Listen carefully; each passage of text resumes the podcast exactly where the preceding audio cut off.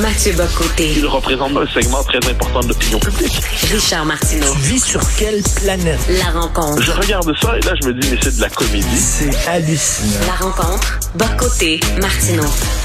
Ah, Mathieu, Mathieu, que serait-on sans le devoir? Que serait-on sans le devoir, mon cher Mathieu? Alors, première page, tout débat est-il le bienvenu?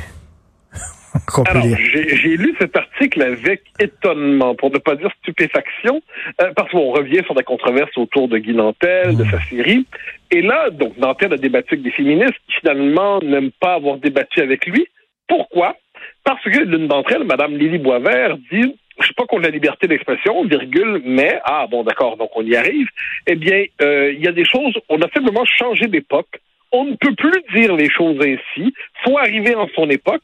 Et notamment, euh, elle considère que la critique, la remise en question des concepts de culture du viol et masculinité toxique, c'est à ce point inimaginable qu'on devrait tout simplement s'interdire d'aller là. Et c'est pas une question de liberté d'expression, c'est une question d'époque. Alors, il y a deux choses. La première, il est intéressant de voir que Mme Boisvert se prend pour l'époque. Alors, qu'est-ce que Mme Boisvert? Lily Boisvert, c'est l'époque. Et nous, je ne sais pas ce qu'on est exactement. euh, les, les Martineaux, les Durocher, les Nantel, les Bocoté, les Bastiens, les tant d'autres, tant d'autres. Je donne que nous, on est hors époque, ou on est anti-époque, ou on est contre-époque, ou on est, je sais pas exactement, on est, on, manifestement, on n'a pas le beau rôle. Alors, je, je constate donc que Mme Boisvert croit avoir un monopole sur la définition de l'époque. Et elle considère donc que les concepts qui, à mon avis, je, je, je m'excuse à l'avance de la décevoir ou de la, de la, en fait, de la, de la, de la chagriner.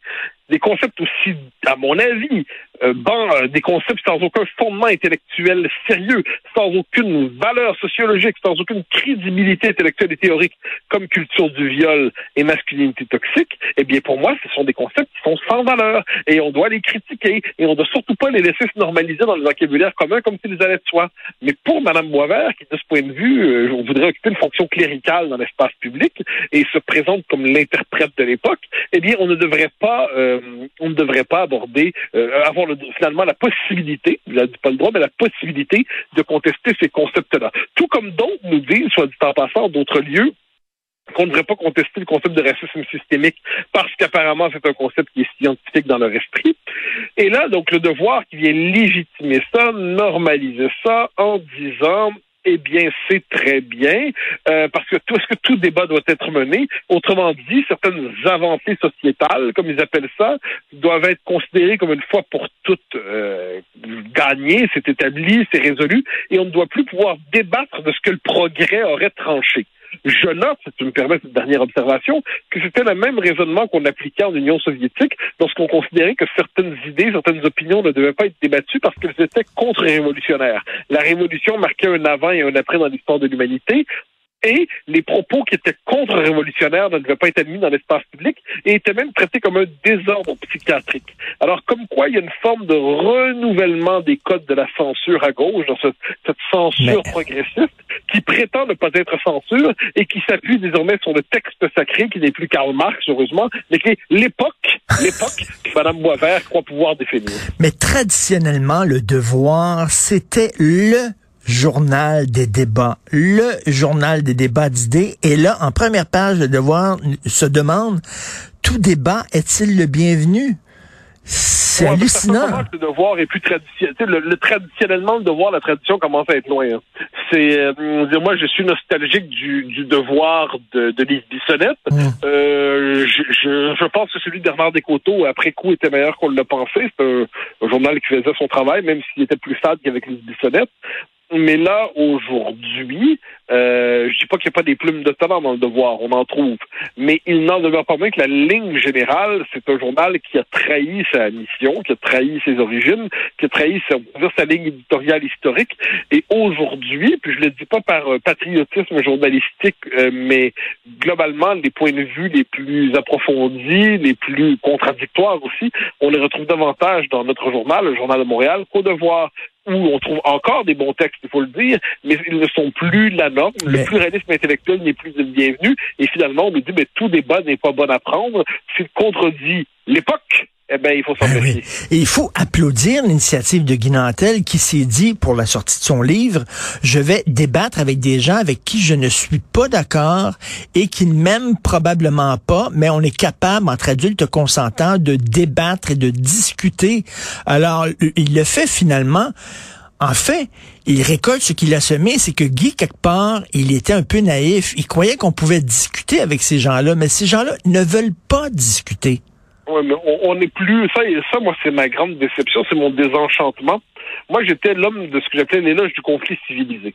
Mais on se retrouve donc devant aujourd'hui une nouvelle gauche qui théorise la nécessité de ne pas débattre. Alors, comment fait-elle cela? En associant les discours qu'elle n'apprécie pas à des discours haineux, par exemple. Ou encore en expliquant que ce point de vue, là, c'est l'argument du jour, est contre l'époque.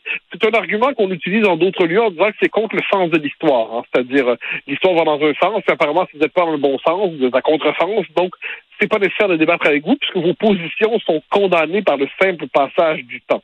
Hein, C'était l'argument euh, pourquoi la parité dans le gouvernement Trudeau, mais parce qu'on est en 2015. Ah bon? Puis en 2014, puis en 2016. Donc, il y avait... Et là, on a aussi cette idée qu'il ne faut pas accepter de normaliser ou de légitimer certains points de vue en débattant avec ceux qui les tiennent. Ça, c'est très important aujourd'hui. On va nous expliquer, euh, un, intellectuel, un intellectuel français d'extrême gauche vient de signer ça, un texte sur ça, mais dans Mediapart. Lorsqu'il débat avec quelqu'un, il légitime la présence de l'autre comme interlocuteur. Il ne faut pas accepter la présence de l'autre comme interlocuteur parce que ça normaliserait son point de vue, ça donnerait son droit de citer dans la vie publique. Dès lors, il faut refuser de débattre. Donc là, il y a une forme de basculement idéologique qui s'opère à gauche aujourd'hui. Auparavant, tout le monde faisait au moins semblant de vouloir débattre et croire euh, à, la, à, la, vertu du débat, la vertu de la liberté d'expression.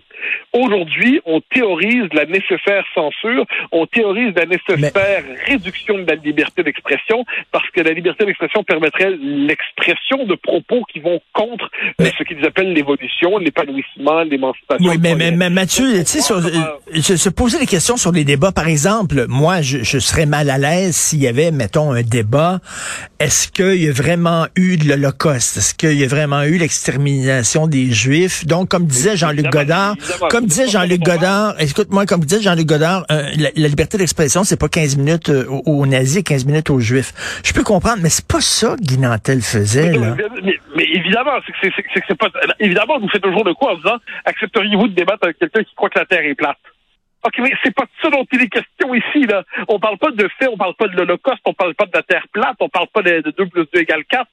On parle ici de thèses, de théories euh, sociologiques, philosophiques, politiques, mais qui se présentent dans le langage soit de la factualité radicale, la masculinité toxique est un fait absolu, ou de, de l'absolu moral. Et on peut pas, on peut pas dire des choses comme ça, on va nous dire. Donc là, mais c'est encore une fois une volonté d'interdire, de s'approprier à partir de moments historiques ou de, de, de, de faits historiques ou d'exemples que tu as donnés, eh bien, on les applique à des cas où ça s'applique pas du tout, mais pas, ça s'applique d'aucune manière. Donc, non, non, moi, je pense qu'il faut, en ces matières, être assez sévère, et même très sévère, je dirais, donc ne pas accepter cette instrumentalisation. Donc, tu faisais référence à la question de l'Holocauste. Évidemment, quelqu'un qui dit l'Holocauste, on débat pas avec cette personne-là. Ça va de soi, c'est inacceptable, une composition comme ça. Ou quelqu'un qui nie la, qui, qui, qui que la Terre est ronde. Donnons quelques exemples dans le même esprit. Et là, c'est pas de ça dont on parle. On parle de, de débats sur la nature de la cité, sur les différentes interprétations possibles de phénomènes sociaux. Et là, et là, on va appliquer la même logique. Alors, je m'excuse, c'est pas comme ça que ça se pose. Mais ces gens-là, au fond d'eux-mêmes, veulent, euh, il une tentation autoritaire et ne tolèrent pas qu'on ne voit pas le monde comme eux et veulent prendre les moyens nécessaires pour faire taire leurs contradicteurs. Et, Mathieu, là, euh, on sait à Toronto, là, il y a cette femme prix Nobel euh, 2018, euh, elle luttait contre l'État islamique, elle voulait parler à des jeunes filles. Finalement, bon, on a dit non euh, parce que vous êtes islamophobe. Ça s'est ramassé jusqu'en France. Dans le Figaro, on en parle.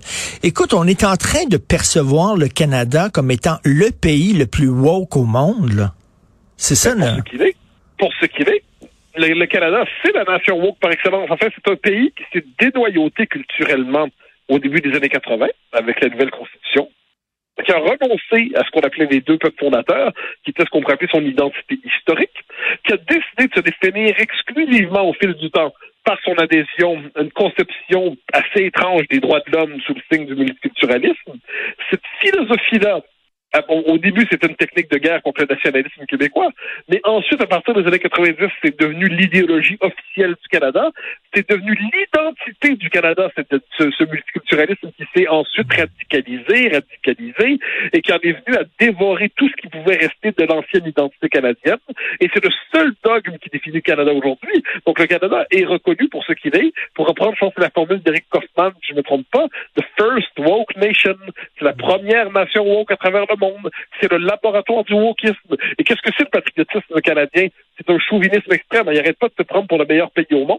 Mais plus encore, ils se prennent pour le pays le plus avancé de l'humanité du monde. Donc, qu'est-ce que c'est le Canada à l'échelle de l'histoire dans leur esprit? C'est la prochaine étape dans l'histoire de l'humanité. Et nous avons, nous aurions tous pour vocation de nous aligner sur les règles et les normes canadiennes.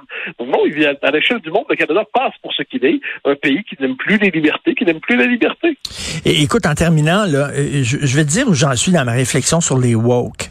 Euh, tu sais, ils se donnent, ces gens-là, un certain vernis intellectuel parce qu'ils ils se revendiquent de, de, grands penseurs comme Foucault, Derrida, Deleuze, etc. Puis bon, ils, ils semblent nous dire qu'ils sont à la fine pointe de la pensée intellectuelle, mais, mais quand tu grattes un t'as pas besoin de gratter longtemps, ces gens-là sont aussi bêtes que les antivax et les complotistes, aussi ignares qu'eux. Oui, non, je, pense qu'effectivement, en fait, ce sont des complotistes à leur manière. Hein. Il y a ce grand complot patriarcal, ce grand complot raciste. Ils multiplient les, grands complots imaginés en quelque sorte. Et qu'est-ce qu'on voit à travers ça? Eh bien, c'est une espèce de philosophie tout à fait primaire, tout à fait rudimentaire, qui ne, ne connecte pas avec la réalité, puis qui est un phénomène sectaire.